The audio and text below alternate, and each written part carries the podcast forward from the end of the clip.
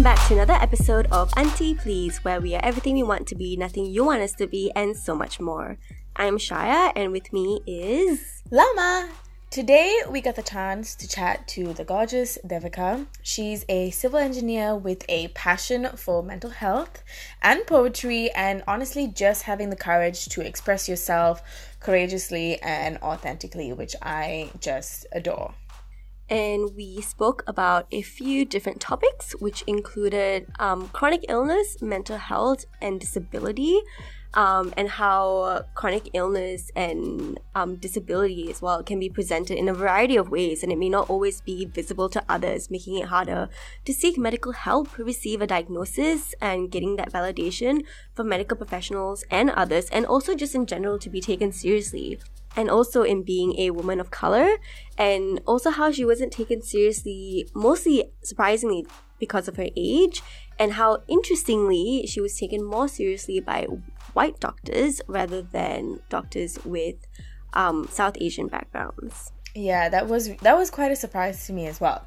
So yeah. we also spoke about poetry and using that as a means of expression and making sense of things and how it's an outlet to unpack a lot of our personal assumptions and biases and do internal work in a sort of simple way. Dev also talks about how she got involved with spoken word poetry, which is a very like I don't know what the word interesting, fun, um, cool story, and I personally also loved hearing her perform her own work on the pod. How freaking cool is that? So you guys will just have to keep listening yep. along for that. To hear, we're not going to tell you when at which minute, but it's there. And lastly, we spoke about decolonizing our minds and what that means and what it actually looks like, and how more often than not we think that that means blaming white people, blaming our colonizers, but really it's about looking internally and doing the work ourselves and like self healing. Um, and also discussing the after effects of colonization, like colorism, and um, for example, and what the after effects look like in various countries, across various countries and cultures, and how we should all be mindful and respectful of that as well. Yep. So, without further ado, here we go.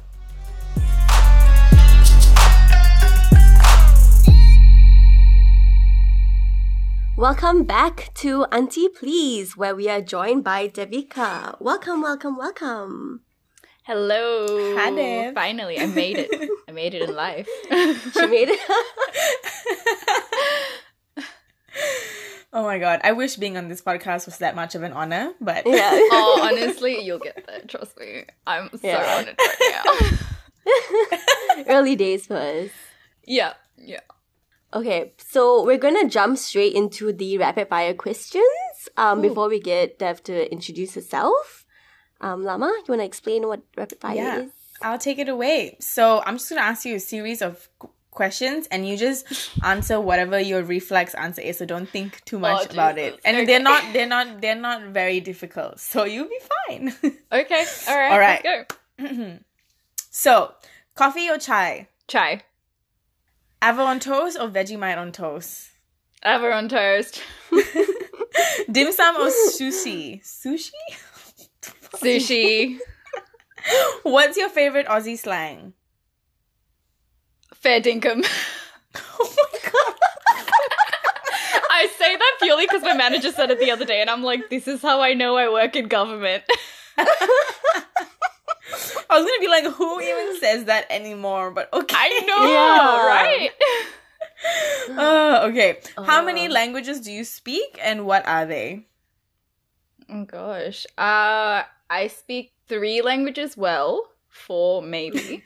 I speak Hindi, English, mm-hmm. um, Malayalam, and then German. I say that because I studied for 10 years, but I still don't think I Whoa. can speak it that well.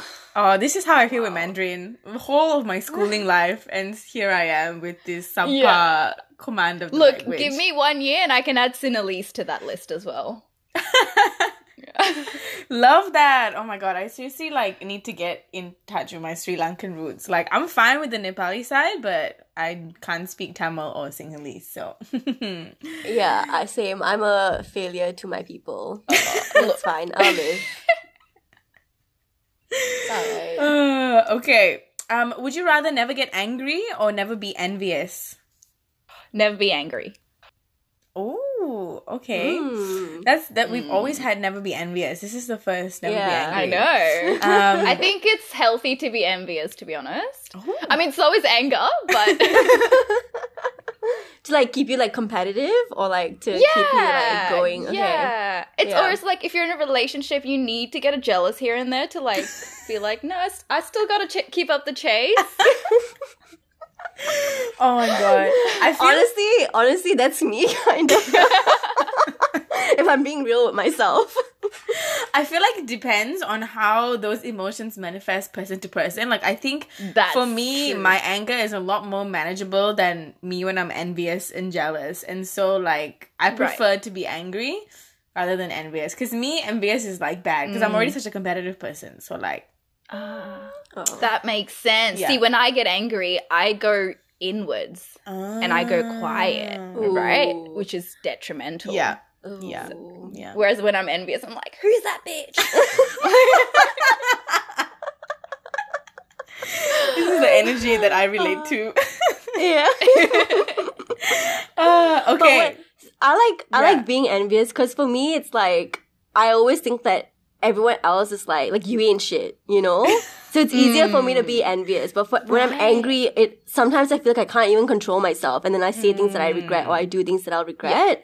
Um, but if I'm envious, I'll just be like, well, she ain't shit anyway. He ain't shit anyway, and then it's just like, and then I move on. Interesting. This is very interesting. Yeah. Um, three things you would bring with you during an apocalypse. Oh, jeez. girl. A book, um, a bottle of water. Just one bottle. A bottle. this is the worst. A bottle. Look, okay, I have this thing with apocalypses. Like, I'm not out here to be living the rest of my life in this Yeah. shitty, like, quality of life. Like, I'm happy to just live it for a couple days and then die. Like, it's Yeah. alright. If it, that's, it's just, you know, we're all gonna be extinct one day. Don't fight it too hard. this is me. I'm just like, do you know what? I feel like the only time I would consider fighting if it was like a zombie apocalypse, just because I enjoyed the thrill of it. But Oh, if, yeah. the game- yeah. if it was a natural disaster, I'm like, just take me. Let's go. I'm. It's Yeah. fine. It's fine. Yeah. It's okay. the earth has run its course. Yeah, It's alright. It's all right. It's fine. Let me be fertilizer for the soil or whatever. yeah. Uh, would you rather be a leader of a cult or a member of a cult? Oh, leader of a cult. Oh my god. I already have ideas. I've got the organized org structure going. She's got it all down, guys. What the hell? Now I'm very curious of what this cult structure is going to be Yeah, like. I feel like I joined though. I honestly I think I, would join. I joined. If Yeah. Dev started a cult, I'd I'd like, happily follow. first Um, recruit. yeah, here for it. Look. Uh, my boyfriend's gonna hate me for saying this, but we wanted to start a sex cult. but like But can I just say, like, my ideas, it's like, okay, we take it away from the physical Mhm. aspect and have like energy Okay. sex. Have like outer worldly Mhm. sex. You I know? kind of, I kind of, I kind of feel that. Yeah, like we meditate and then have Oh, oh, okay. it's like a next level. Like this is yeah. like next Yeah, level consciousness type exactly. thing. It's like it's very spiritual. Yes. It's very like yeah, enlightening kind of a. I'm yeah, into it.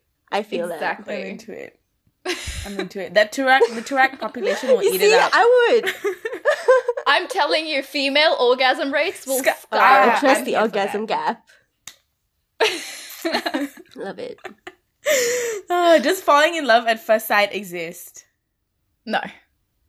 Oh, oh, the first no we've gotten to. I love it. Um,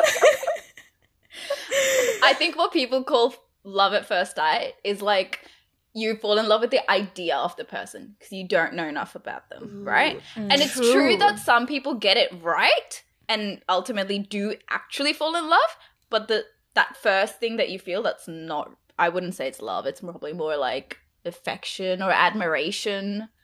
mhm. Yeah. Mm, Yeah. mm, Okay.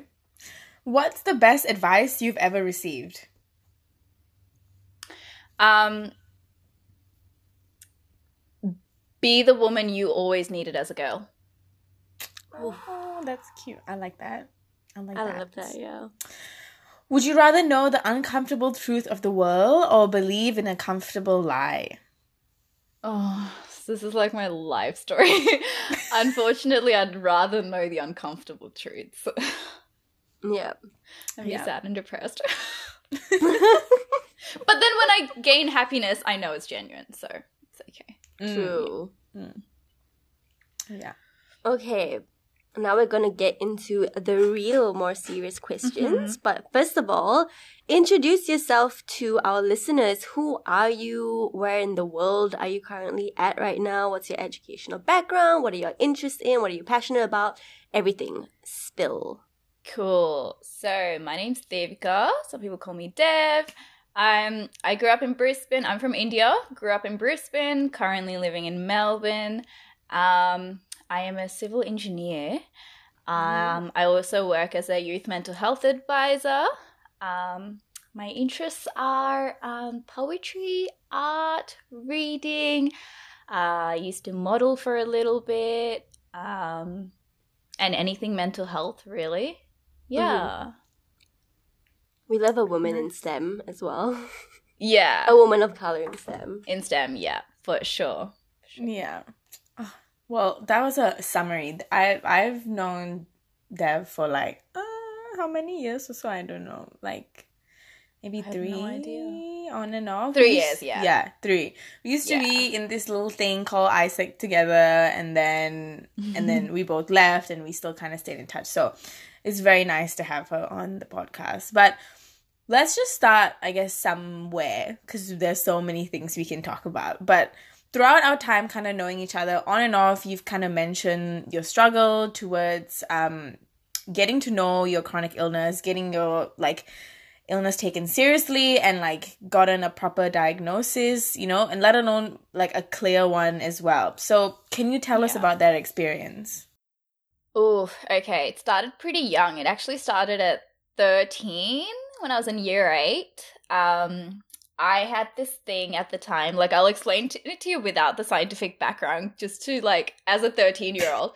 there were times where I'd go into school and then I'd start seeing like patches in my eye. And over mm. the course of an hour, I would be 80% blind. I'd be 80% mm. blind. And Oh my god. And then half an hour after the blindness starts, um, my I would get this intense like shooting pain in my head, like between my eyes, right? And the pain was so bad it would make me throw up. Um and mm. it was so bad like it was a proper migraine and I couldn't like looking look at lights, any sort of sound would make me like it, it hurt like I was just really sensitive to everything. Like sound, taste, smell and yeah, all senses, my senses were yeah. just gone. And I was getting this pretty much once a week, right? For a whole year. And oh yeah, it was scary. I thought I was going blind and there was something wrong with my eyes. I went to a lot of optometrists. They said, Your eyes are absolutely fine. And the thing is, they'd always be like, Well, come back when your eyes are not okay. And I'm like, When my eyes are not okay, I'm throwing up and I can't leave the house.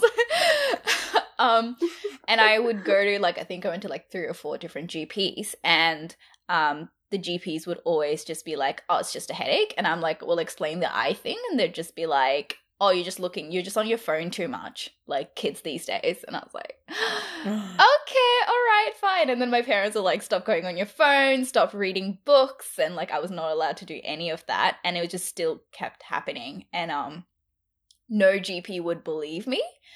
Um, until finally like I did my own research and found out I actually had ocular migraine, which is a migraine that affects your sight. Um, and some people get like auras and they see colors, other people just go blind. Um, and so I had this thing, and I finally, like, you know, went to a doc- GP, and this GP was just like, oh, it's not that like young kids don't get migraines, not a thing. And then like I showed, like I had printed out all the information. I showed it to her, and she like literally in front of me looked it up on Google and was like, oh yeah, I think you have this thing. and I was like, yeah, no shit, I know. yeah, but it's like I'll look, I had done my research and I knew there wasn't a lot I could do about it, like in terms of medication and stuff. But it's just you need a doctor to tell you because you need that validation, right? Otherwise, you're just walking around thinking mm. you're doing something wrong. Um, and so yeah. that was the first time it was just like I, my, I guess my physical health was just like invalidated all the time. And then the second time, and this is probably the most frustrating because I was too young to understand it at the time, and around 16, I started getting really bad pains in my like fingers. And my knuckles would get locked all the time. Like if I was like riding a bike and stuff, like they would just lock in place. And I was just like, this is not normal. Um, went to a doctor, mm. and the doctor was like, look, that sounds like arthritis, but you're too young. And I was like, yeah, but my dad has arthritis and, you know, I could have it. And they're just like, no, you're too young. Mm. And then I'd have like back pains and stuff. And so every time I went to the GP, they'd just give me painkillers and say that it was my period. And I was like, oh. but I'm not on my period. And they're just like, oh, you're just having yeah. irregular periods. Are you eating okay? And it was predominantly um, male doctors, I noticed, that would tell, blame it on yeah. the period thing. Um, and female doctors would generally just be like put it on the age and they'd just be like you're too young to have arthritis and um and I've okay this is controversial opinion but I had I actually got taken more serious um seriously by white doctors um doctors that were mm. people of color almost treated my parents as the patient and not me they would talk to my p- parents and not mm. me and they would just be like she's fine she just needs to you know eat better, exercise, and drink more water. Go- yeah, stick more, drink more water, and stop going on her phone all the time, and you know, and going out mm. and stuff like that. And I'm just like, okay. Um, and what two? Finally, two years ago, I went to a rheumatologist who actually diagnosed me with rheumatoid arthritis, and he was like, "I don't understand oh how you lived with pain for so long because it's kind of bad." um, and I was prescribed like codeine literally. Yeah. Because the pain was that bad. Um Yeah, so it's been a journey. When did you officially get diagnosed with rheumatoid rheumatoid? Rheumatoid was about yeah. two years ago. Okay. And with the ocular migraine, how old were you then? Um, it basically went away after five years. Like okay. it slowed down. I still get it like maybe twice or three times a year. Mm-hmm. I get it here and there. Um, but I know how to like manage it, which is like manage my stress and also mm. water. Two things. Yeah. yeah. Mm. Mm. And does like does that type of arthritis like how does it affect your day-to-day life like does it still um does it have an effect on the type of like exercise and movement you can do um or you just kind of fine with anything and it just depends on how you manage your symptoms and how you're feeling at that time um, yeah, so with rheumatoid, it's an autoimmune disorder. So there's two types of arthritis. Mm. There's like osteoarthritis and there's autoimmune. So autoimmune yeah. is like stuff like Crohn's disease, celiac disease. It all comes under the same umbrella. Mm-hmm. Um, so it doesn't necessarily have to do with joints. It's to do with your white blood cells basically being on overdrive, yeah. right?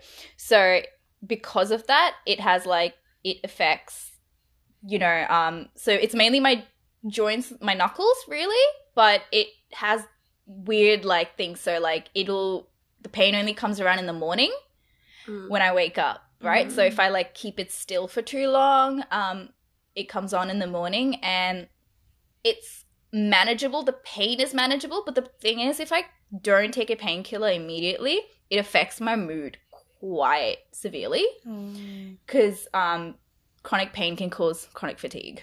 Mm. So that's probably the biggest challenge for me, um, the chronic fatigue. Um, and in terms of like daily life, like I literally went grocery shopping this morning and I couldn't carry like the bags and like I can't use a normal shopping bag, so I have to use a shoulder bag because mm. anything I carry in my knuckles, like my knuckles will lock after like ten minutes. Mm. Um, oh yeah, yeah. So stuff or like writing with a pen. I used to love like I write a lot. I used to like use a pen. Now I have to type more. Um, uh, yeah, I can't. I I had this dream of playing the ukulele one day, and I realized I can't do that anymore. um, no. yeah, so things like that. But I would say they're all quite insignificant. It's just the chronic fatigue because it's a lot more subtle. Mm. Yeah. And it's something that people typically like don't see or exactly, not and it can just come off as laziness Yeah. a lot of the times. Yeah. Yeah. um we'll get more into that in a bit, but before Mhm. that I wanted to like ask about because you were saying how it was interesting that there were more the the white doctors which were taking you more seriously compared to colored doctors. Yeah. Um, I guess my question is okay, but also were the colored doctors like typically like of Indian background or like was it like mixed or It was mixed. It was predominantly South Asian and Middle Eastern doctors. Okay. Yeah. just only because like I was thinking about it and I was like, okay, well, if they're more like South Asian, could it be? I mean, there's definitely like a cultural aspect, and like you were saying, Yeah, you're talking more to the parents, and like you know, in general, like you, you like as as kids, like we always just get dismissed and like Mm-hmm. overlooked. Um, but also this sense of like as a South Asian adult that you're indirectly like yes you're this kid's doctor but you're also indirectly in some kind of capacity playing the role of like a parent in a way and like Yeah. this need to like oh like you're actually fine like don't worry about it like because it's so Because they're trying normal. to please the parents. Yeah. yeah And speak by their rules. And, you know, it's like an, uh, the, in our culture and like in South Asian culture, there's is this thing of like, we don't like Western medicine. And it's all, you know, why are you putting chemicals in your body? Just Oh, do some yoga and get over it. uh i feel like my parents still say that till today like unnecessary chemicals like stop but yeah. yeah, it's just interesting to see that and like how that dynamic plays out, especially as a health professional, as a medical professional. Yeah. Um, no, yeah. Interesting. Mm. But anyway, next question. I guess also like somewhat related. Like I wanted to discuss how um the struggle of like people of color and like particularly women of color struggle to be taken seriously medically speaking. Um, Yeah. because I feel like it's quite common. Like I remember hearing your story like at one of our girls for girls talks, Yeah. But yours wasn't the first story that I've heard. I've heard Yeah. like many other women of color who have struggled with some kind of medical condition and they were never taken seriously. And it takes a lot of like fighting and effort just to be heard and just to get that validation from a doctor and to be taken seriously. Um, can you tell us more about that and more about like um, I guess you've already touched on it a little bit, but like a little bit more on like how you've had to fight for yourself. Yeah. Yeah. I think I would say my experiences weren't necessarily because of my gender, Mm-hmm. but I have heard that a lot. I would say for me it was predo- it was because of my gender sometimes, but predominantly it was because of my age. Mm. Um and but I think a lot I've heard the same stories. I've heard about like friends who've had really severe terminal illnesses actually who Mm. it's just been ignored. And I have I have this like working theory about it, and it's that like a lot of females, um, when we struggle with something, whether it be physically or mentally, we f- almost feel like we have to fight it before we can ask for help for it, right? Mm. And it's almost like, can I fix it myself first? Yeah. And when you go for a while without seeking help and then you go to a doctor or a GP and they ask you how long have you had this and you say like 2 years they immediately just dismiss you cuz they think you're Can't be think that you're bad. just yeah it's not that bad because you dealt with it for 2 years Yeah. so you're right right um but the way chronic pain like if you look into chronic pain it's actually really interesting the research out there because your body is so adaptable Mm. that if you have chronic pain or any sort of pain for a long period of time, your your mind body connection is just severed, right? Mm. So you're still dealing with the pain, but mentally it's having all these other effects that you won't really notice. Um, yeah, so I think that's one theory that I have as to why like women don't get taken seriously as much by doctors, and I Mm. think we tend to also downplay our struggles Yeah. quite a lot. I've noticed Yeah. that. Um um just because you don't want to be seen as like, you know, the one crying or the one, you know, complaining all the time. Yeah, who's Yeah. being difficult all the time. Yeah. Oh. Yeah, I feel like as even like as a, a little girl and growing up to become an adult, like th- there would be so many times where I would be in pain and I'd just be like, "No, it's fine. Yeah. I'm okay." And I'll down I would downplay how I felt because I didn't want to seem weak and because I was like, oh, no, I don't want to play into the stereotype of like, yeah, right, people misogynistically yeah. saying that mm. women are you know weak. And then like it plays into your own internalized misogyny. Yeah. you're just like no i don't i don't want to be weak. Whereas you're just like i'm literally in pain and dying here yeah. and here i am being like no it's fine. And and it's just kind of it's it's hilarious. Like i'm i'm such a i'll probably get like like fire from this from the men in my life. But every time i watch football games i'm always just like you guys get like kicked in the shin and you guys are so ridiculously um expressive about this. I'm like, you don't even know. And I and I and I just because and I always feel that way is because when I put myself in their situation when I used to play sports or even when I was da- like a dancer, the amount of pain you put yourself through and you just let yourself deal mm. with it because mm-hmm. you don't want to be sook about it yeah. and for me i just always feel like people like it's it's quite sad that like a lot of women do that and a lot of people expect that from women especially like within the sort of like older older generations and it may not be like physical pain a lot of things are like mental and emotional yeah. where women just constantly deal with this mm. and you know, feel like they're obliged to deal with it, feel like it's their responsibility too. And they only realize that things can be better when they see other people dealing with less and demanding better for themselves. Mm-hmm. And I just kind of hope that like that changes over time. Yeah. It's a sad thing, but it also kind of highlights how strong and resilient that we are, but also it's not sustainable and it's not healthy and mm, it's not exactly. ideal. Um, but yeah. Yeah. Yeah. Um so I watched and I think Shaya also watched mm-hmm. the interview that you did on mental health and disability. Mm. Um so I wanted to talk about that because I think it like still in line with what we're talking about now. What do you think people commonly think about when they hear the word disability and versus what it actually looks like? Um to you and because a lot of people for example like if you have a chronic condition people don't see that as a disability. It's like one of the invisible ones yeah. because it's not visible when you see the person right in front of you and i feel like that gets overlooked a lot. Um but yeah what what do you think people like think about? Are there like misconceptions? Yeah no definitely. Um i mean like my biggest example i can give you is like if you go to like a Woolies car park and you see a disabled sign, it's a person in a wheelchair, right? And mm. so it's mm. automatically mm. like in our head, that's what we associate with disability a person in a wheelchair, a person with some sort of like visible disability. And so most able bodied people usually think of it as something they can see. Mm. And so they don't mm. validate the invisible um, illnesses.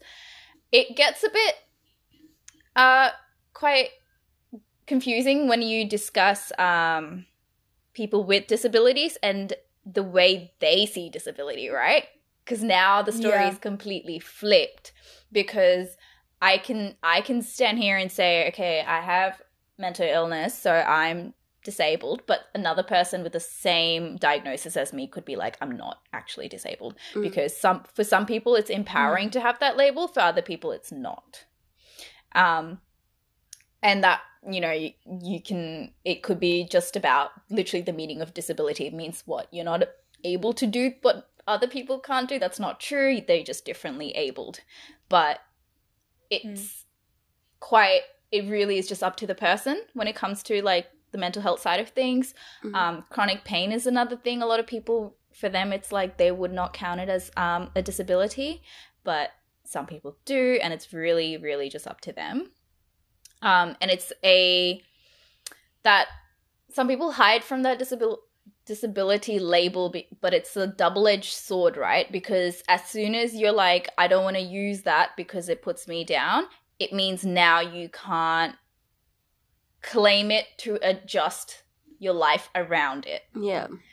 And make whatever it is like workplace adjustments to meet your needs to work better so your disability doesn't affect your work so it is a double edged sword in that sort of way because in the system that we're in, you need to be labeled as a person with disability to get um, any adjustments in work, uni, whatever it is.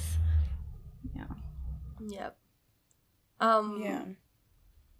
I want to ask about for those who would identify as disabled um, with an invisible illness or like disease, what is that like to not get that validation or to not get that um, affirmation from other people and you know and get things like oh you're just lazy or yeah. like you're just like not in the mood or whatever you're just having a bad day or something because so so I did my thesis. I did my psych thesis on MS, which is like multiple sclerosis, mm-hmm. and sometimes mm-hmm. like it can present visibly um you know like if you have a cane if you need assistance walking and stuff or but sometimes you can have like invisible symptoms right and yeah. people can't see and in my survey like a lot of people mentioned that it was really hard when people just didn't understand what it was like to have MS and not be able to visibly see it and mm-hmm. how um, painful it is and how much they struggle with not getting that validation, that affirmation and stuff. And even from like doctors as well, when, you know, before, prior to getting like a diagnosis, um, yeah. they'd have to like really fight and be like, something is wrong with me. Please hear me. Please see me. Yeah, tell us a bit about that. Oh, that's so true. It's just, it's such a vicious cycle as well because as soon as the people outside stop validating it and stop, um, you know, think that you don't deserve um, any adjustments or any sympathy or empathy mm-hmm. because you know it's not visible um, you then invalidate yourself. You doubt your own illness. Mm. Um, you blame yourself, and then it just ruins your mental health, and then it you know can affect your illness, and it just turns into this cycle. Mm. Um, but I think if like I think the a really good example is um with like depression and people who um self harm. Mm. One of the reasons people self harm is because they need to make their illness more tangible. Mm.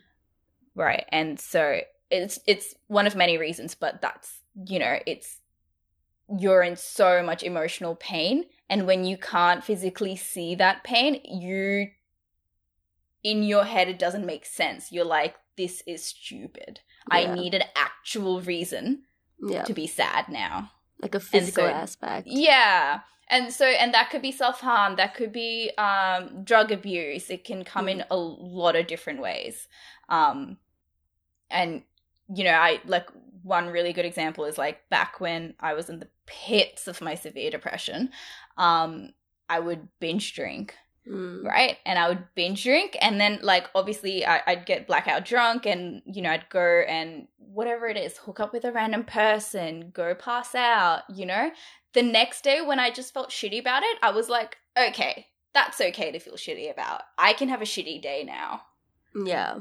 Right. And like it's it's such a vicious cycle. It's such a vicious cycle. And like um every time I talked about my depression in any way or even my chronic pain now, it's always like because people don't people like to relate, right? People like mm. to as soon as you say something, they like to, the way that they sympathize with you. They relate it to your their life. So as soon as I'm like, I'm in pain right now, or like my leg hurts, whatever it is, that person just goes, "Oh, like take a Panadol," and I'm, I'd be like, mm. "No, I have chronic pain, so that's not really going to do a lot." And yeah. they just be like, "Oh, well, sleep it off," or mm. like they really don't know what to say because that's the extent of their experience. Yeah, and I think we've really got to step out of that and just understand that you can't always understand. yeah, and it's so natural for us to try to mix first. I think it's also more about like making sense of it. And mm-hmm. when you struggle with that, it's like your brain just can't compute, you can't comprehend. And so, yeah. and that can, you know, really come off as like someone who's just being insensitive, for example. Yeah. Um, yeah. When, yeah, like you said, you know, it's not always about having to make sense or like having to understand it, but at least acknowledging and validating yeah. and being like yeah. okay i still see you and like you know um providing some comfort but yeah yeah i think you really like hit it on the nail when with a lot of things like first of all when like when you when you're in that like you know severe position mentally you need to like externalize your symptoms because you're just like everything is internal. No one else can see what's going on except me and you just it's it's a cry for help. It's a cry for like please take me seriously if these like physical things are tangible to you and enough for you to process to realize i need help or i just need someone to listen and hold that space for me. And then also just um lost my train of thought this happens a lot. That's all right.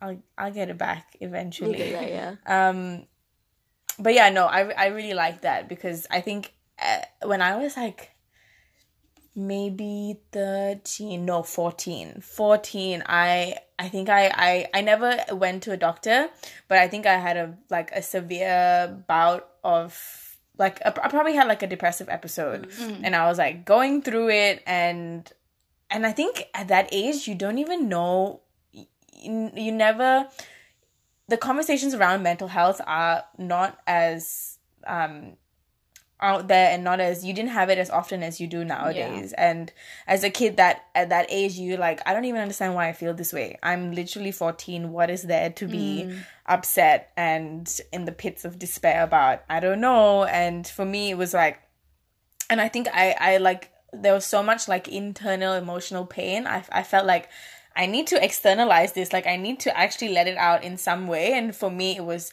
like self harming. And I remember like my brother saw my scars a couple of days later and was like, "What is this? What's happening?" Mm-hmm. And like, I mean, that was a, someone that realized what was going on. But I was just like, "Oh my god." Yeah. I know what I, I remember this this I remember this very well so so yeah um I really like that Chaya, is that um Yeah, I know. No. I'm just like just when I'm about to ask the next question, my ice cream man is like like my neighborhood like ice cream. By I love that. That's so yeah, wholesome. It's a it's a thing here, and yeah, I'm just gonna try and quickly ask the question so it's easy when I edit this out. Okay, um, okay. Let's also discuss the stigma that's attached to um the language that we use and like how you know with using words like you know disability and stuff and how reframing the language and the meaning can help overcome the stigma that's attached to it. Oh, for sure. It's I honestly actually learned most of what I know when I started at Origin because I was like low key stigmatizing myself. Yeah. Um explain what um, Origin is for um, Origin is a youth mental health research center in Melbourne. Mm-hmm. Um, they focus predominantly on youth um, mental health, and their focus is um, on prevention over treatment. Yep. So they really do a lot of research on like very young kids, um, focusing on what really gets you there, and you know if you can stop it earlier on, it's yeah. a lot easier to treat. Mm. Um, so like, so one of the first things I learned at Origin was just when I was in the council, when I was doing any like press conferences or anything, we would never say mentally ill. Mm. Um, we would say a person with mental ill health. Yeah. Because person when you say mentally ill, you're just defining their entire mental state. Mm. Right? We don't we don't do that with physical health, so you don't need to do that with mental health. Yeah. Um so we say mental ill health because if you think about it, in this day and age, no one has perfect health. Yeah. So you just you've just got ill health for the moment. We not you're not being defined by it basically. So that's the intention behind that. Um second thing I learned quite early on is you would like I used to quite often say like, "Oh, at this age I suffered from depression or I suffered from this." And I suppose for me to define that for myself it's okay, but when someone if I'm talking about someone else and going this person suffers from depression, you shouldn't use the word suffer because you're placing a judgment on their experience. Mm. You don't you can mm. live an absolutely happy life with depression. Mm. So, um that's another thing that I've like really am mindful of these days. Um, another thing would be when you're saying when you're comparing like someone with a disability and someone without a disability you would never call the person without the disability a normal person. Mm. i hear that a lot like a person mm-hmm. with disability and then the normal person. Mm-hmm. yeah. We're not normal. Yeah. no one's normal. Yeah. Um yeah. I generally like to say able-bodied. There's different things you can use for it. Mm. um yeah. yeah and so Another thing, actually, I've just remembered is this is a bit of a new one that I've just I've learned about, and I don't. It's not as widely used, but when you say a disabled person, instead of saying a disabled person, you should rather say person with a disability. Yeah. Because again, it's like mm. defining the whole person. Um, yeah. But that's a bit of a gray zone, and because I know some people really don't mind it. Um, and yeah. just yeah, it just and then there's just some that's just quite. I think I feel like is common sense. Like I hear a lot of people say like, "Oh, she she was um quite severely depressed. She had to be admitted into the institution." I'm like, hmm. "Who says institution?" Yeah. I know. I'm always like, "What institution? institution. Where is this place?" like, yeah, yeah, or like um yeah they just say like the mental mental institution i've heard yeah that's what usually oh, that's so, malaysians like, say that so yeah. freaking much like it's just, Ugh. and I, but I think in Australia they've done a really good job because a lot of them they're called like either rehab centers mm. or um, mental health clinics, and um, like the language is about recovery rather mm. than um, your illness. Yeah, yeah. And that's one thing. Like we never do that here. Like you know, we don't do that in Malaysia, and that's a that's a thing that I learned um, in Melbourne as well. Was at uni, like whenever we were doing um, and I'm sure Lama would have had to do the same thing because like we both did psych as well. And, eh, but it was like whenever we did like assignments and stuff, you'd it was always person first, then mm. whatever their mental health um was. Yeah, you know, it's like person with depression, person with schizophrenia, because yeah. like you were saying, because you a person like all of us like we are more than what our troubles are. We are more than um whatever physical or mental illness that we have. Yeah. and like having schizophrenia doesn't entirely define every single thing about you. You exactly. are a person who enjoys food reading going on hikes like whatever it is. Like there's so much more about you. So um and it's really empowering to see how language can really play a part and like how we reframe yeah. our language and the words that we use especially in terms of like stigma as well because yeah you know we want to be more exclusive we want to be more um did I say exclusive? I meant inclusive. Inclusive. Yeah. I was like, what did I say? um, we want to be more inclusive, um, and um, I guess not friendly. What's the word I'm looking for? Like, we want to be more. Guess like positive, like approachable. Uh, yeah, more welcome, compassionate. Uh, like, I don't know. Hmm. Wait, what, yeah. what, what did you say? There? Sorry, I didn't, I didn't hear what you said. Compassionate. Compassion. Yeah, compassionate. Yeah. Yeah. Yeah. Um, no, I think. Yeah. I think the biggest like thing for me is like in when you're using um when you're using language a lot more mindfully, the biggest difference it makes is with children mm. when you use that sort of language yes. around children because yes. I think the thing is, it'll help them recognize if they're struggling a lot easier because one of the reasons I didn't think I had depression for five years, even though I was severely depressed, was because I thought a depressed person doesn't get out of bed and just is like in bed and cries 24 7. Yeah. But that's not what depression is, right? Mm. But if we change that and we change mm-hmm. the language around that, kids and kids are exposed to it, they will learn to see the signs much early. Yeah. Yeah. Yeah. I really like that. I think for me, language plays such an important role in our lives and the mm. way in the way that we like subconsciously think about things as well. And I feel like people that always um dismiss how important changing the way we speak about things is I don't realize the subconscious effects of um the way we relate to things and yeah i i think i re- i love learning new ways to talk about things and like better ways to talk about things as well. And I love and I think yeah, Shaya is so right. Like when we were in uni, it was always like person with this, person with that, because like when you go through it, you realize that you're it's not meant to consume your whole being, yeah. you know, and um yeah. So I really like that. Mm-hmm. Yeah. I like it a lot. I'm always here to summarize the points. Love it.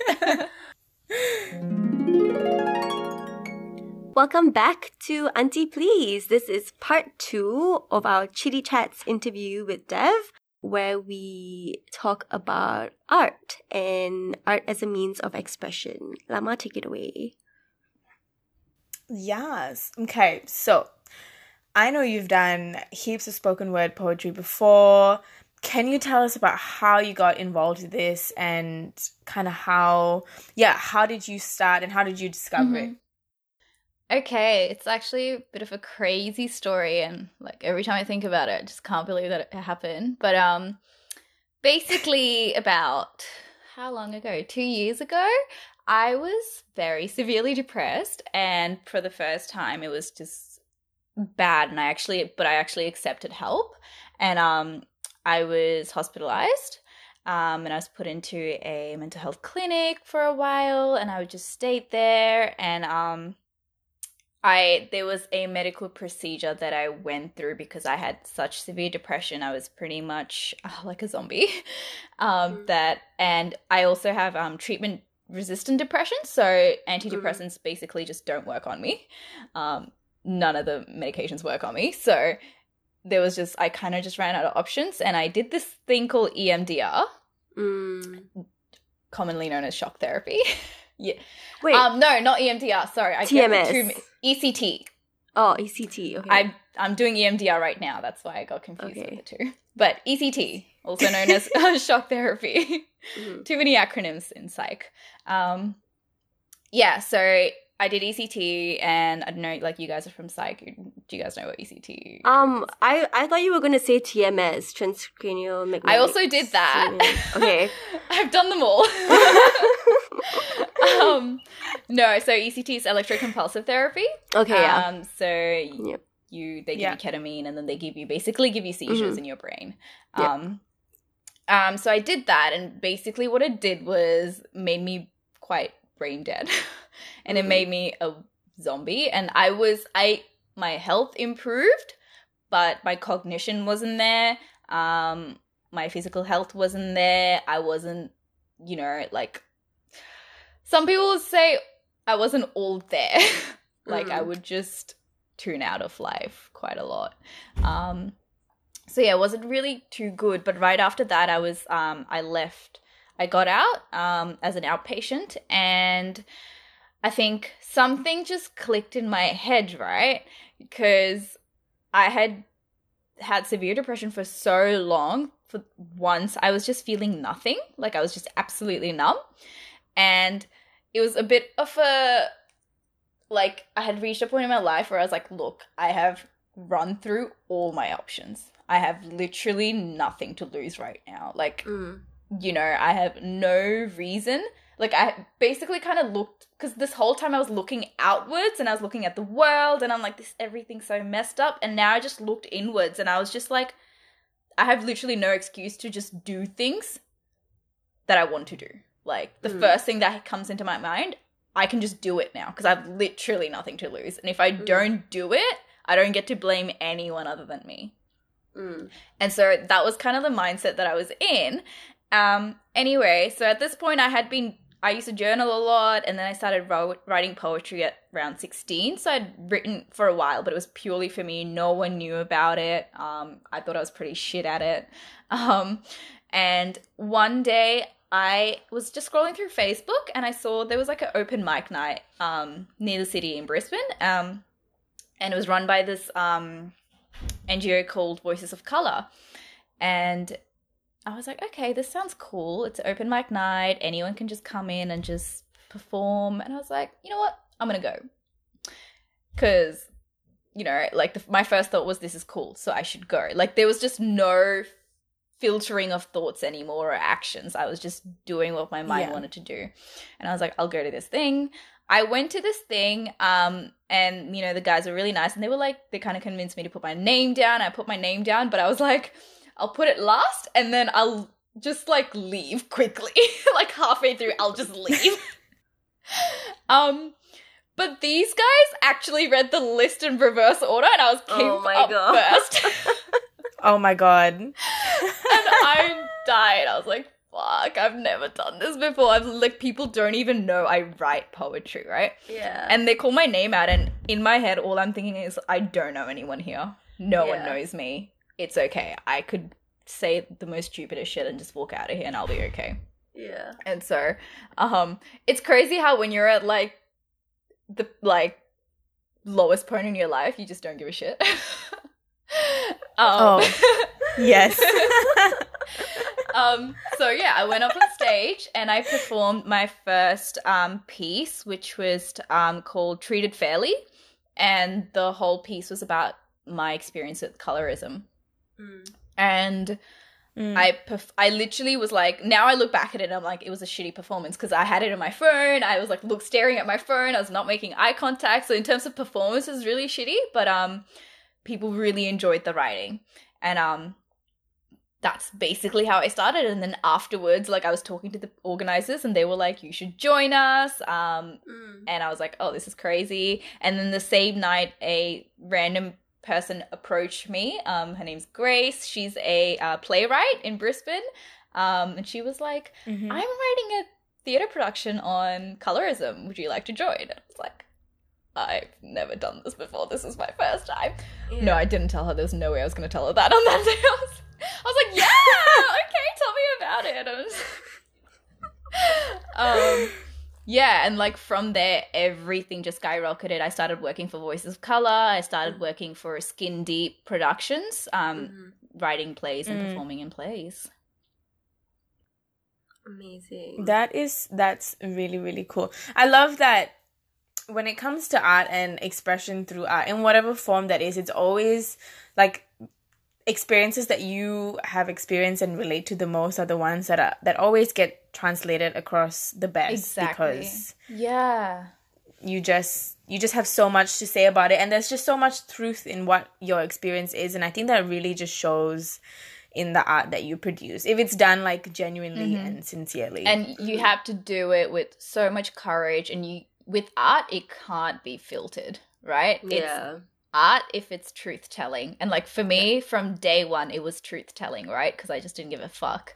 And i it really really helped in terms of like improving my mental health. Like it mm-hmm. really helped. Love that.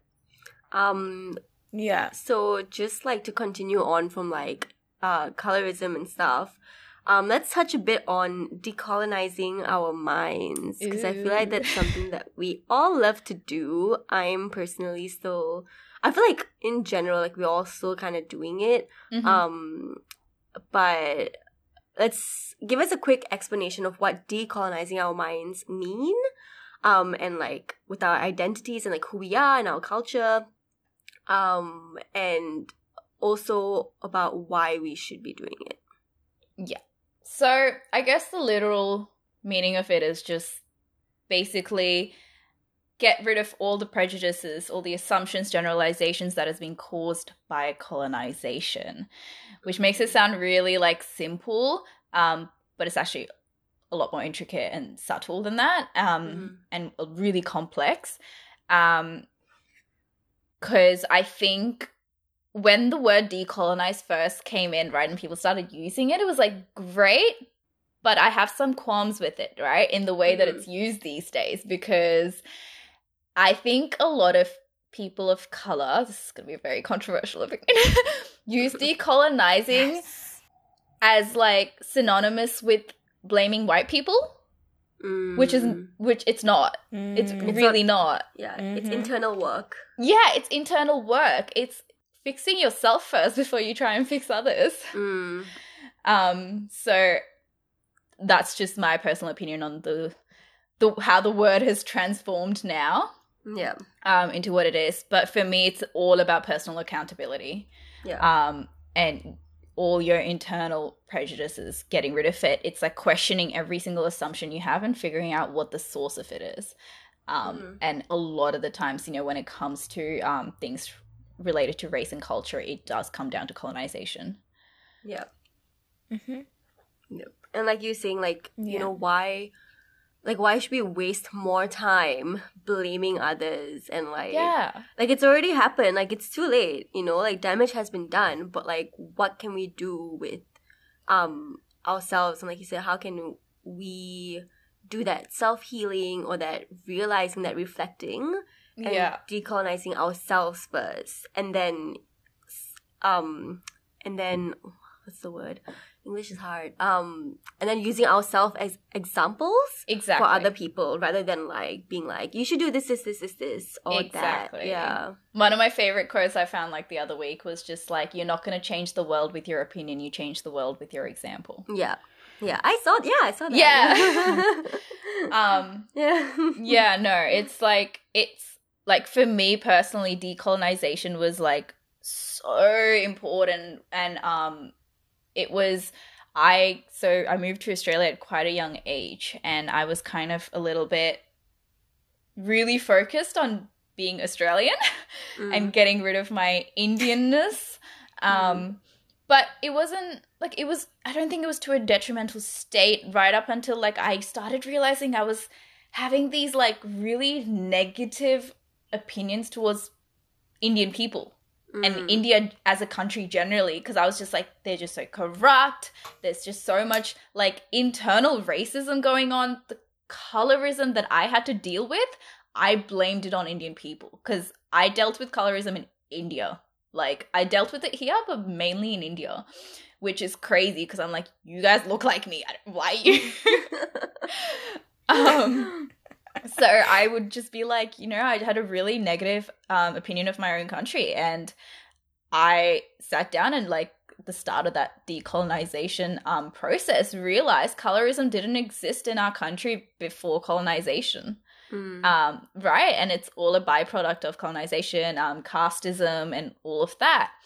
And you know that was obviously the first step right and but i think a lot of people stop there and they go okay colonization has caused everything. But the mm. thing is india is an independent country now and now it's self-perpetuated. And that's the problem. Yeah. that's where like you can't put it on anyone right? You can't blame anyone else. You've got to fix it within yourself first. Yeah. And it's so so ingrained in us like yeah. it's so ingrained in us and it keeps getting passed on from generation to generation and i feel yeah. like it's more often than not it's typically like our generation where we're trying to like self-heal yeah. and like break it down and like overcome this so we don't pass it on um which is great for us but like it also means that we have to do all the work and like yeah and then um, it just um, creates this massive generational intergenerational gap right yeah between us and our parents Exactly, and then you can't do mm-hmm. that without having a bit of an identity crisis as well. Yeah, yeah. Um, so Lama and I are very fond of having identity crisis. Oh my god, it's an it's an everyday identity crisis for me, man. And I feel like the the the the the fun and challenging part about that process of like your own personal journey with decolonizing your minds and like just changing your programming is that it's going to be so different for every single mm. person because like especially now with like the way that our families like the world is so intertwined like my like I'm South Asian, yes, but I'm also like my mom's Ceylonese and my dad's from India, mm-hmm. but he's from a ne- Nepalese background, and I'm also Malaysian, and like trying to reconcile all these different yeah. identities while also being like bitch like colonization has had an effect on my dad's programming mm-hmm. and like the like racial injustice and hierarchies in Malaysia has an effect on my mom's programming and that all funnels down to me as a child. And it's just it's just I just it's challenging but it's also really interesting yeah. because I think the older you get the more you realize um lots of different things about yourself and you learn to reclaim a lot of things about your identity that you used to push aside when you were younger. Um and you know whether it was trying to assimilate whether it was trying to feel comfortable whether it was like you know things like code switching. And i still code switch all the fucking time. So code switching for example if you guys don't know is like for example i have a malaysian accent. Like it's there. It's not disappeared. She's still well and truly alive. But it's also like indian as well at the same time. So when i'm like talking in my like teaching classes my accent goes haywire. I don't know what the heck happens to it half the time but then when I'm like when I am in my like customer service facing job where I'm on the phone a lot with people, like I have to switch my accent to sound really Australian yeah. because I feel like when someone hears me speak English in an accent that isn't familiar to them here being Australia, like I just I, I can I don't know why I feel that they already see me as something inferior. And I don't know if that's like my own judgment to myself and my accents and internal work I have to do, but it's also maybe like an outward thing that happens to me a lot. So I don't know, that's like another way that I still code switch and still have a problem sticking to my accent when I am like yeah. in customer service facing jobs. Mm. I think I I've do like sorry. Sorry, go, go on. Go on. No, you go, you go, you go. um I had like um I think last year was like my ultimate like evolution of code switching. I was code switching all the time, but like this time in a very like I was taking control of it, right? So I had friends who were like some of them were Indian, some of them not even Indian. I just talk to them in an Indian accent. I don't normally have an Indian accent. India and I speak English for some reason, it's always in an Indian accent. Like I physically can't stop it, right?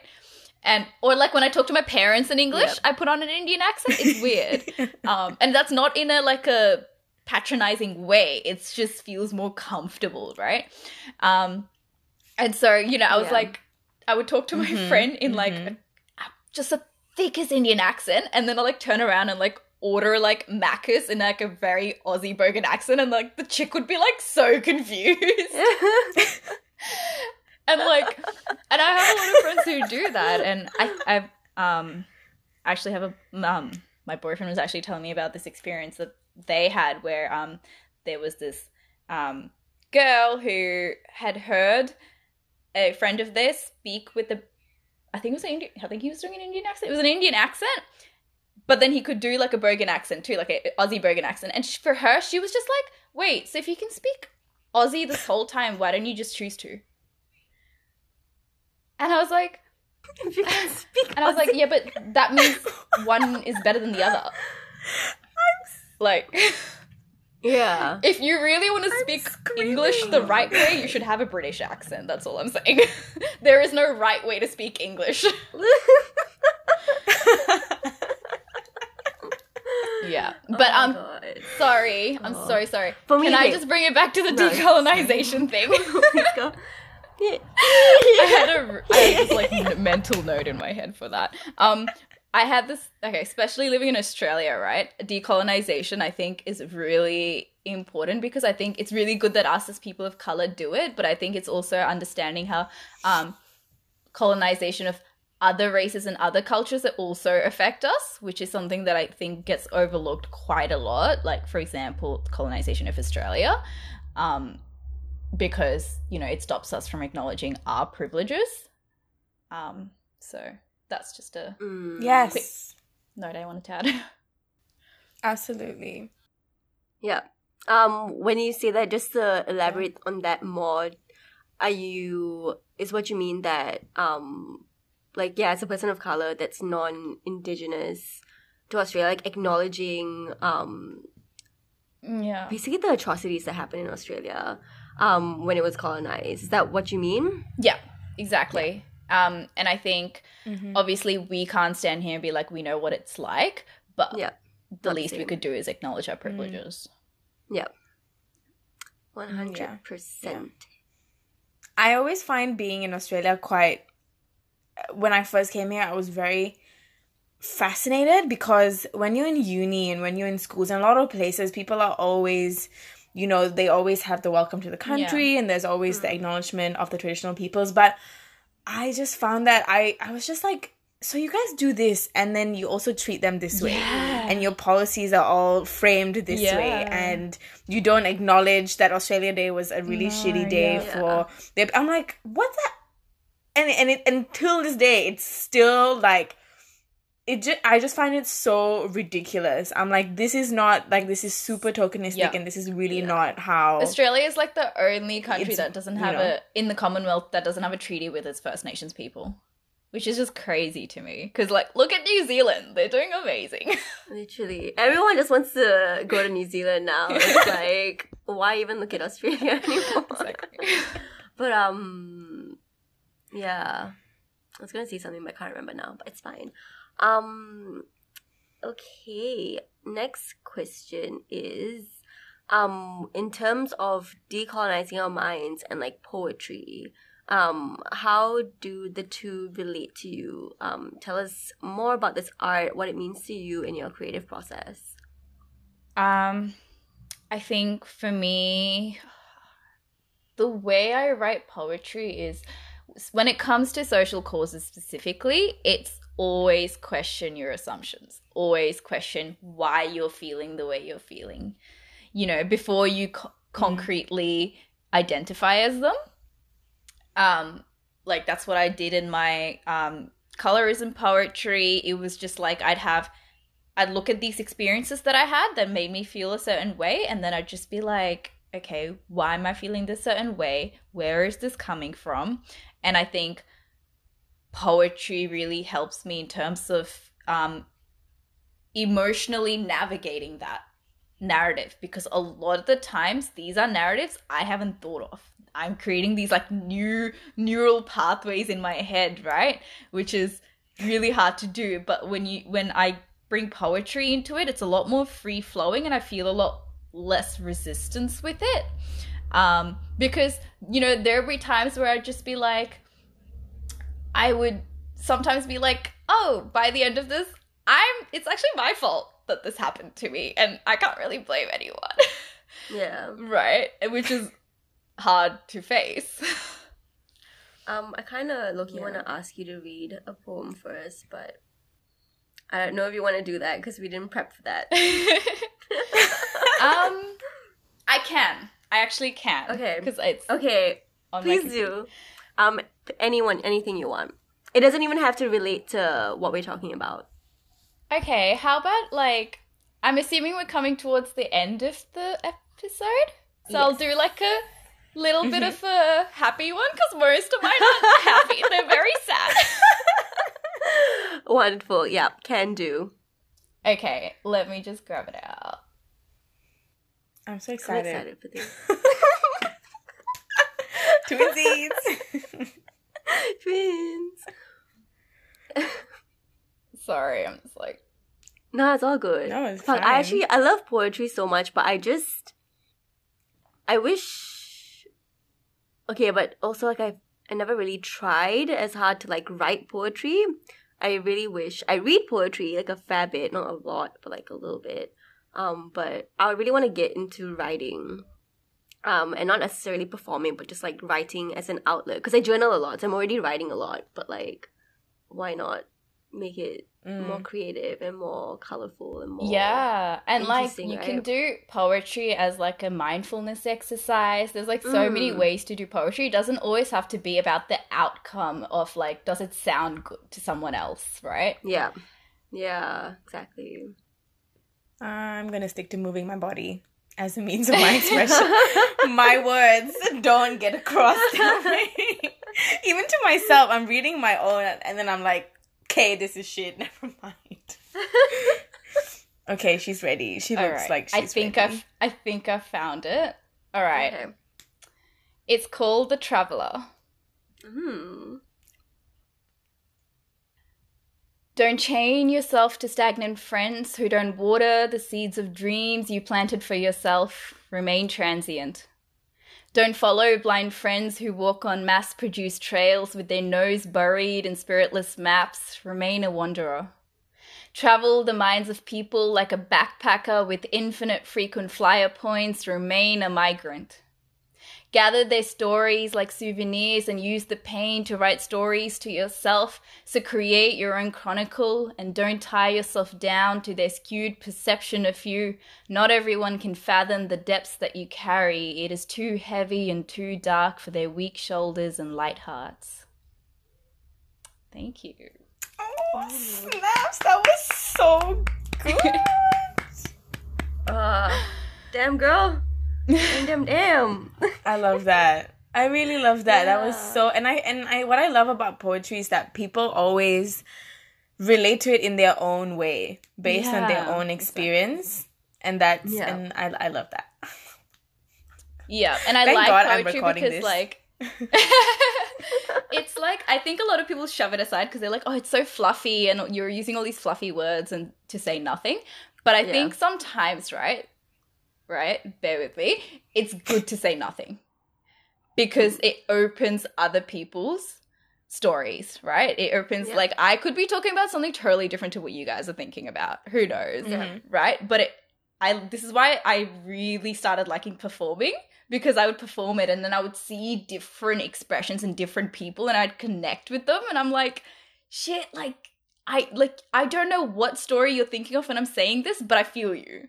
Yeah. Yeah. yeah. It's like everyone else has like their own interpretation of like yeah. what you're saying, but it's still mm. somehow relatable. Exactly. It still connects, yeah. Exactly. Or at least you're connecting with the feeling. The story may be different, but yeah. the feeling may be quite similar. Exactly. And I think when it specifically with Voices of Color, what I loved about it was that you don't have to be the same to connect. We mm. really celebrated our differences. Yeah. Yeah. Yeah. Oh, I love that so much. Well, finally, I don't know if that was your message, but what is a message that you wish to share with the world? Oh. Oh, it's going to be something really cheesy. it's fine. We love We cheese. love cheesy messages. These are words to live by. Um I would say create the courage to do what makes you happy, and the universe will give you what you need to be happy. Nice. Wow. I needed that. Sis needed that. oh. I'll try to create that courage. Come on, Chaya. Well, like, look, I, I'm like the biggest example of that. At like the my lowest point, all I did was I did what my heart was like asking for, and I just didn't. just everything just happened by itself. Everything else, yeah, yeah.